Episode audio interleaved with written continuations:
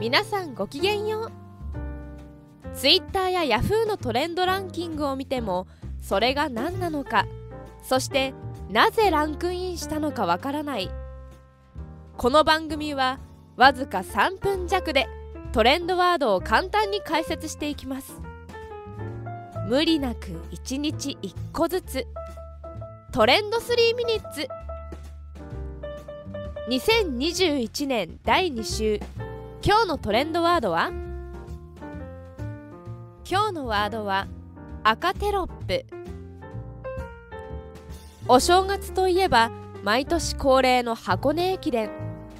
第きゅうじゅうななかい大会が開催され、駒澤大学がじゅうさんねんぶりななどめの優勝を果たしました。今年は新型コロナウイルス感染拡大防止のため、事前に大会側からは沿道での応援を自粛するように案内が出されていましたが、残念ながら多くの沿道で観衆が詰めかける様子が見られました。中継を行った日本テレビが、沿道での観戦はお控えくださいというテロップを異例ともいえる赤色で表示したことで、このワードがトレンドに入りました。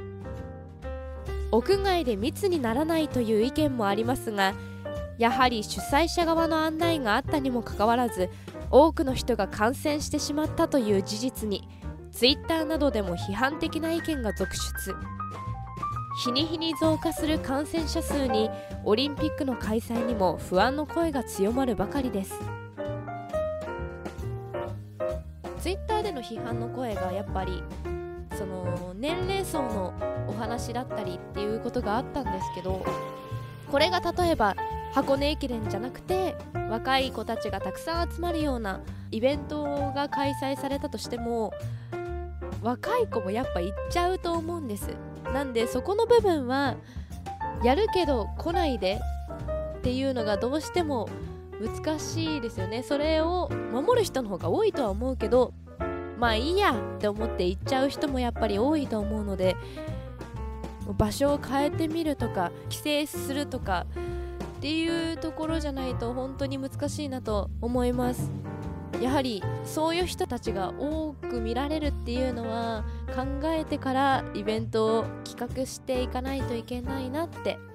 ただね、こんなご時世ですから、皆さんも行きたいという欲望に負けず、